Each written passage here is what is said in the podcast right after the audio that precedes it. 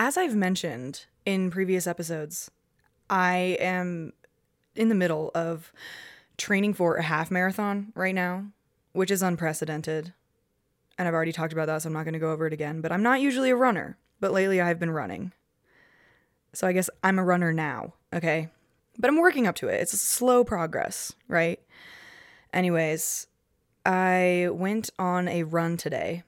And every week I do like one long run, and then throughout the week I'll do shorter runs, right? But each week I try to bump up my long run. So today I did 7 miles, which I have never run before. I've never run that far. And last week I did 6 miles, and I was like dreading it because I had never run that far before then either. But it ended up just being like an uncharacteristically good and easy run. Like, it just went really well, and I went a lot faster than I expected. And I just did, I guess I feel like I just did a really good job at pacing myself, and so it just went smoothly. So after that, I felt really good about it, and I was like, wow, like, I'm really seeing a lot of improvement in my running. And I was like, I was all excited about it, okay? So then going into this run today, I was like, you know, okay, it's going to go like the last one did, because last week I did 6 miles and it was pretty easy. So, you know, 7, piece of cake, whatever, it'll be fine. Okay.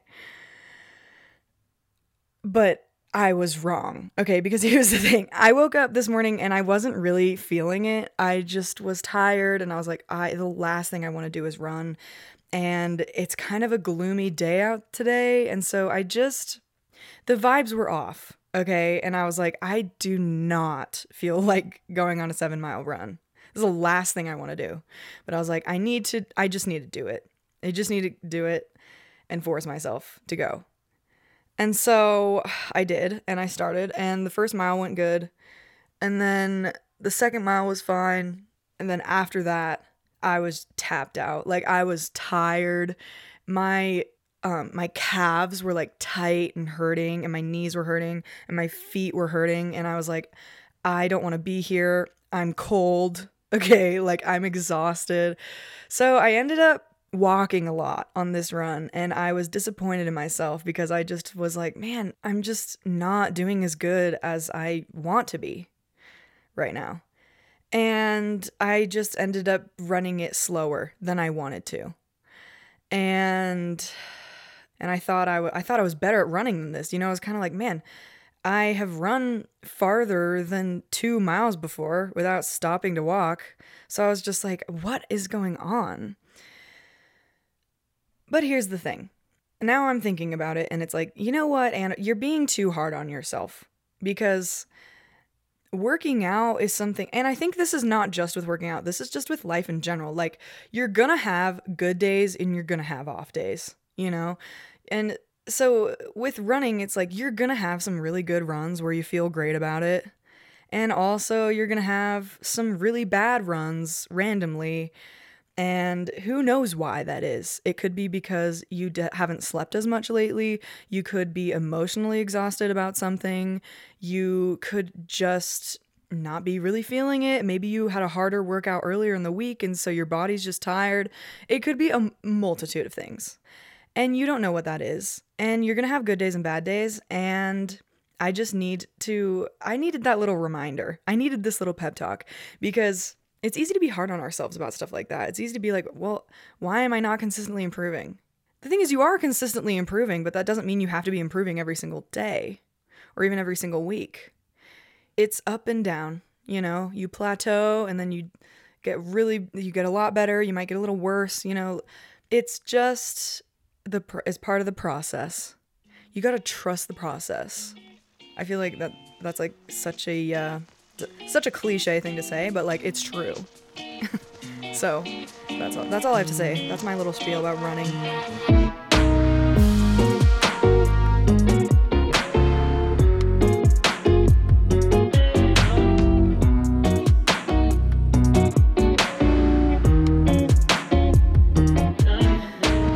Recently, and by recently I mean in the past year, for about a year, I have gotten really into watching basketball, specifically the NBA. And it happened randomly. It was because, so Last year, I got a refund for some concert tickets because the concert that I gotten tickets for had been canceled due to COVID. And they kept postponing it. And finally, they were like, you know what, we're just going to give you your money back. But they gave me my money back in like store credit. So I had to use the money on other tickets to something.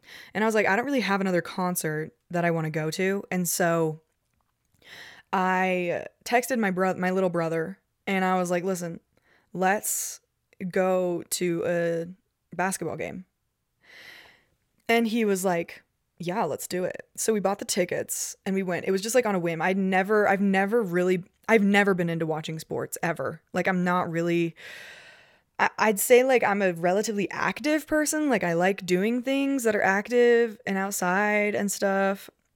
But I'm not like a super sporty person. Like I'm just not really into sports. Or at least I haven't been in the past. And so this was kind of just like a random thing that I was doing. But I went to this basketball game. I went to this NBA game. And it was so fun. Like one of the funnest things I've ever done. Okay. And I was there and I was like, this is like so chill, but like exciting. And everyone's here just like cheering for this team. And it was just like a really good time. And I didn't have close tickets or anything. Like I got like cheap tickets up at the top of the stadium. But the great thing about basketball is that it doesn't really matter that much because you can see what's going on. You know what I mean? Down on the court, wherever you are. And so I just had like the best time. And then after that, I started to just get like really into it. And I went to a few other games last year. With my brother always. We went to probably like 4 or 5 games. And then I started watching the games like whenever they were on, like on TV. And this was just like so weird for me because it's so uncharacteristic. Like I never did that before. But I was watching games and I was like having people over to watch games and like I'd have food and I'd be like, guys, come over to watch this game, you know? And I just like I love it. And so I've been watching the games. We're watching some basketball this season. And I kind of wanted to unpack this a little bit because it's so random. So this is why I love watching basketball. First, my brain turns off when I watch basketball. Okay. Something about it is like I'm watching the game and like suddenly nothing else matters. Not that I'm super invested. Like normally when I am watching, I'll kind of be like doing something else on my phone, or I'll be chatting with the people that I'm with, or I'll be like making food or something. Like I'm multitasking. But just the game being on turns off my brain. And like I'm definitely a big overthinker and I get anxious about a lot of things. And so my brain is always working at a mile a minute. Okay, like I'm always thinking about stuff. I'm most of the time stressing about stuff. And for some reason, basketball games are very therapeutic, and I don't know why. I don't know why. But that's just like it's a weird effect that it has on me. It just chills me out, okay? I just think it's also a fun vibe. I think, you know, if you're going to the game, you can like grab some food on the way and you can kind of, you know, dress up in like a cool outfit and you can just like chill. You're chilling there in your seat and you got the game going on, but you're also chatting with your friends and it's like fun. You're taking pictures and stuff. You're up in the city, you know. On the way back, you can grab a milkshake. That's what I usually do. Or if you're watching it at like your house, you're having people over, you can make some snacks, you know, you got like chips or whatever, and you're just like chilling. I don't know, like there's just something like really chill, but also exciting about it.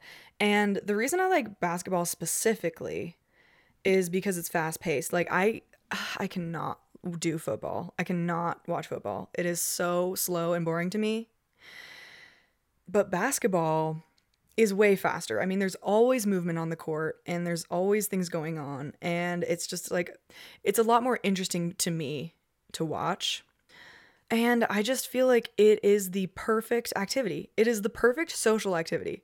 And it's also good to be antisocial. Like I'll watch a lot of games by myself and I'll just like chill. I'll make dinner and I'll watch or whatever.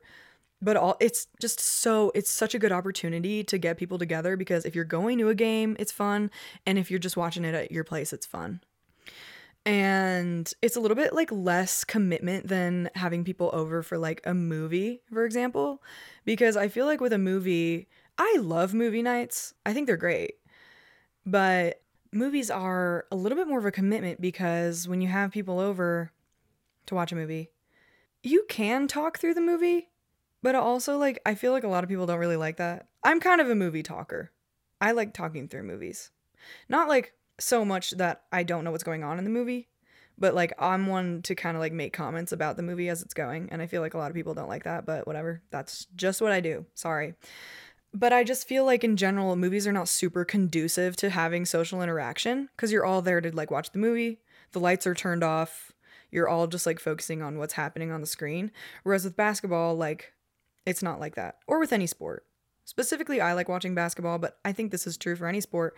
You know, lights are on, food is out, people are chatting, people are getting up and down. Like, it's non-committal. It's non-committal. And that's what's so nice about it, is that it just overall, if you have not watched basketball in the past and you've never been interested in it, try it, because it is relaxing, it's chill, it's fun, and it's a great way to get people together. And it's a great way to not get people together and to just be by yourself. So give it a try. You don't have to, but like I like it. So that's all. That's all I have to say about that. Okay, let's do a little bit of talking about Come Follow Me. Today is a great topic. We are talking about love, specifically the love that God has for us and the love that we have for Him, and how the Lord always invites us to come back to Him, which I think is pretty sick. And that's the first thing that I want to talk about, is that the Lord is merciful and forgiving, and no matter what we do, we can just come back. And He loves us anyways, and He forgives us, and He forgets about the things that we've done wrong. Last week, we talked a little bit about spiritual apathy and how it's harder to come back and do the right thing after you've been neglecting those things for a while. You know, like, for example, if I go several months, which, like, I'm ashamed to say that I have done this many times. If I go several months without reading my scriptures, after a while, it's kind of like, I should really do that. I should really read my scriptures. But it's like, it just doesn't feel like it's going to be genuine anymore because I haven't been doing it. You know what I mean? And it kind of feels like, oh, like, is Heavenly Father kind of mad at me? You know, does He know that, like, I really don't want to do that? And the only reason that I would be doing it is because I kind of feel like I need to and I should, you know? Those thoughts make it hard to come back and do the right thing after you haven't been. And not valid. They're not valid thoughts, because Heavenly Father doesn't think that way. He just wants us to do the right thing, okay? He does not want our spiritual apathy or anything else to get in the way of us doing the right thing. He just wants us to do it, because He loves us and He wants us to come back to Him and be like Him, because He wants us to have the most joy possible, right? And so while it is a real struggle to kind of shift your mindset with that, it's important to remind ourselves that Heavenly Father does not think that way. We think that way. So I want to talk next about a personal experience. Okay. There's been a lot of times in my life where, like, I have been kind of spiritually apathetic.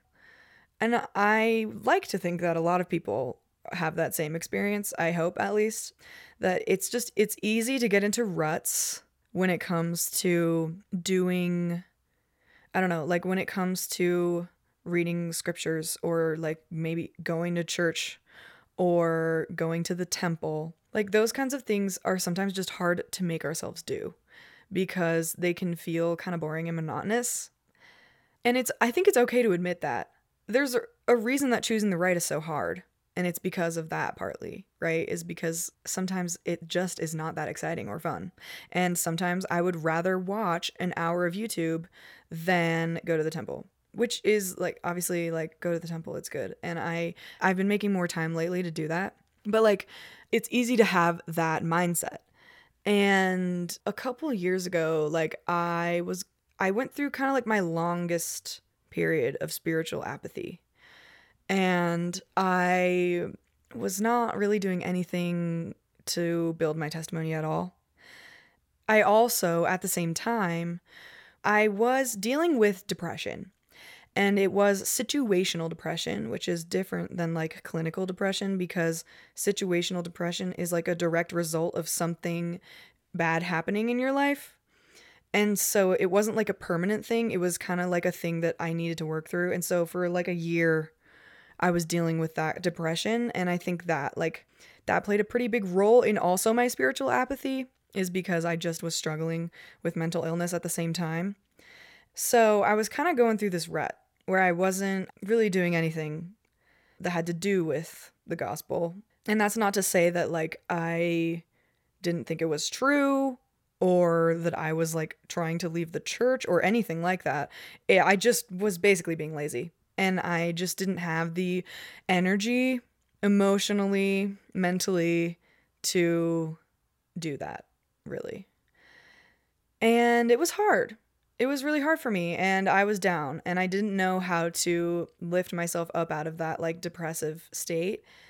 And then I really started working on lifting myself out of that kind of depressive state that I was in. Okay, I put a lot of thought into it. I put a lot of work into it, and it's weird. The thing about depression is it's you can't even for the most part, I have always been a pretty productive person.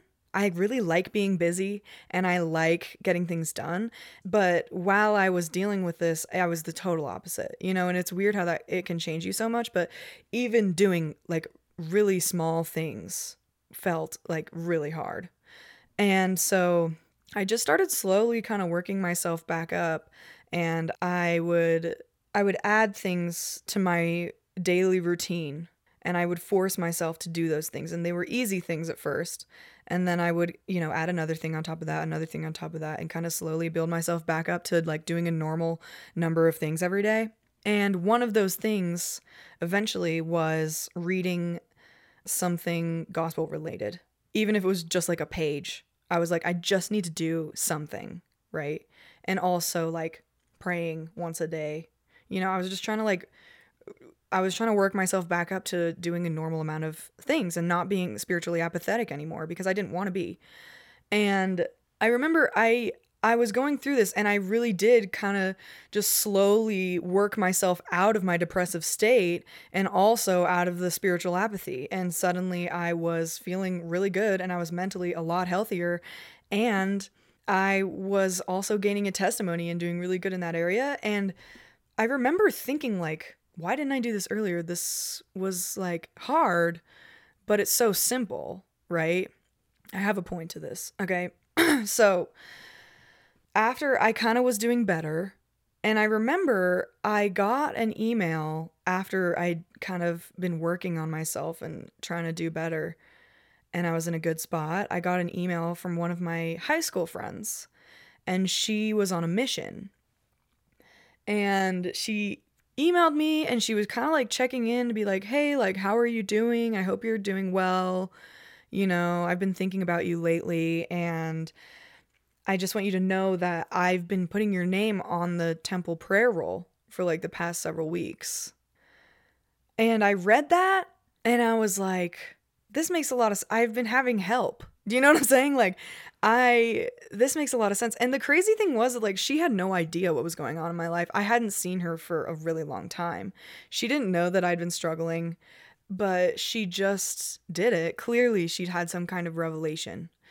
That, to me, looking back, is like such a clear example of the Lord reaching out to me and helping me come back to him, you know? And I think for most of my experiences that have been like that, where the Lord has reached out to me, or like I've recognized some kind of like small blessing or small miracle in my life, it's been through another person. I think that a lot of the time, at least from my experience, Heavenly Father blesses me through someone else. And that just was a crazy, I hope I explained that good, because that was like just a crazy experience to me. Like, I'd realized that throughout the time that I had been working on improving myself, the whole time my friend had been putting my name on the prayer roll, and that I had been being prayed for, you know, over and over again.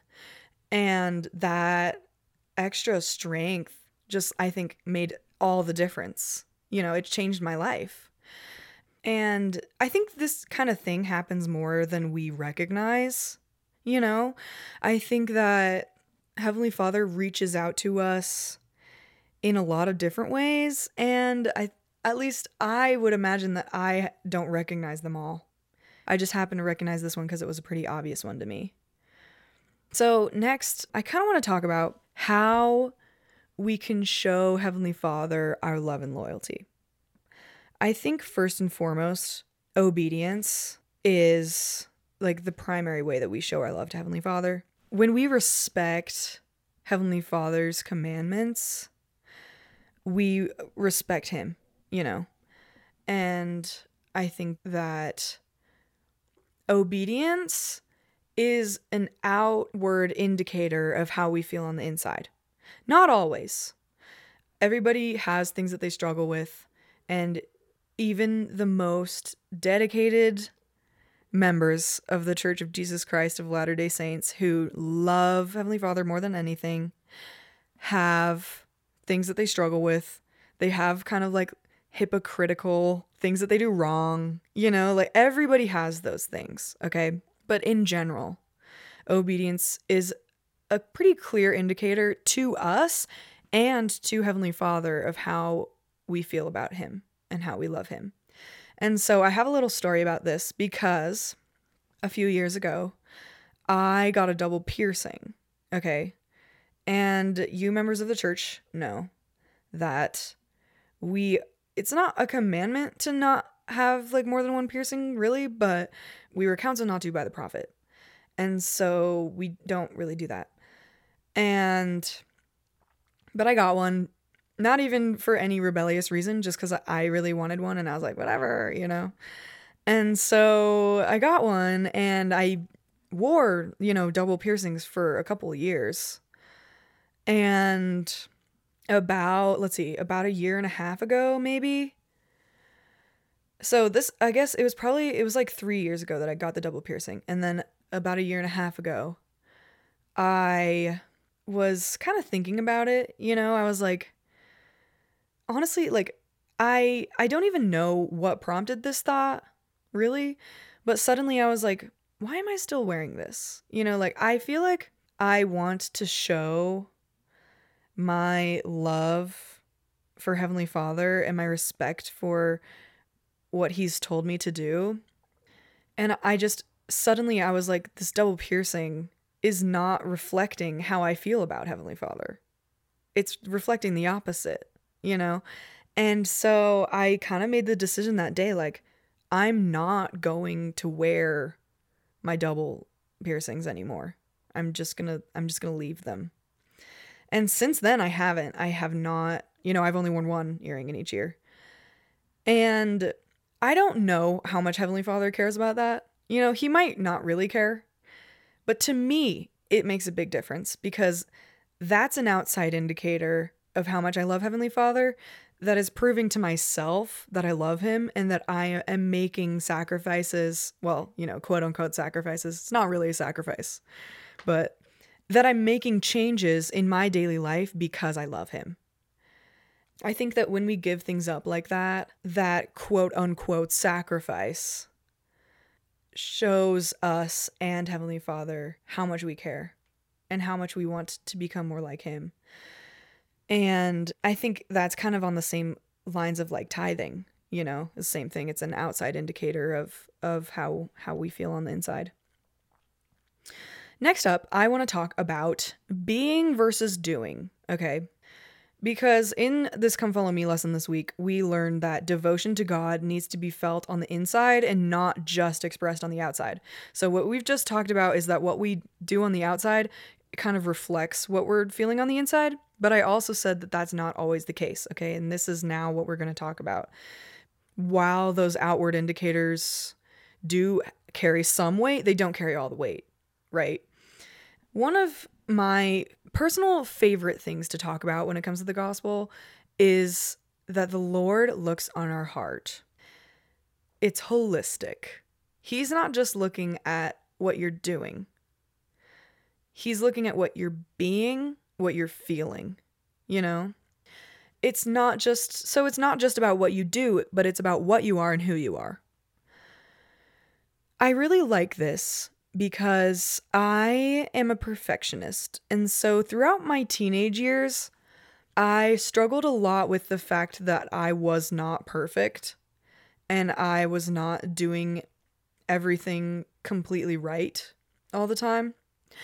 I think a lot of people, not even just in like the Church of Jesus Christ, but in a lot of religions, maybe even specifically Christian religions, I don't know, but I just think that perfectionism is something that a lot of people have trouble with.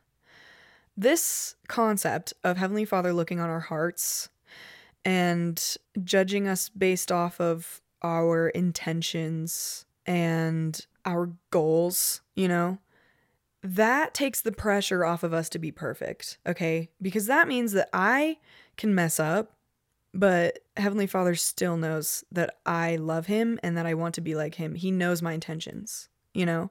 Even if I do something wrong, that's not ruining anything because I can just repent for it. I can just repent and I can try to be better. And even if I do the same thing wrong over and over again, same thing. He knows the intentions of my heart. So as long as I am trying, as long as my intentions are good, he's cool. And this is why we should not judge others, right? We're told not to judge others, like at all. Judging is not our job. It's Heavenly Father's job. And so we are not supposed to be judging others. And the reason is because we can't judge others accurately because we don't know their intentions of their heart, you know? We might think that we do.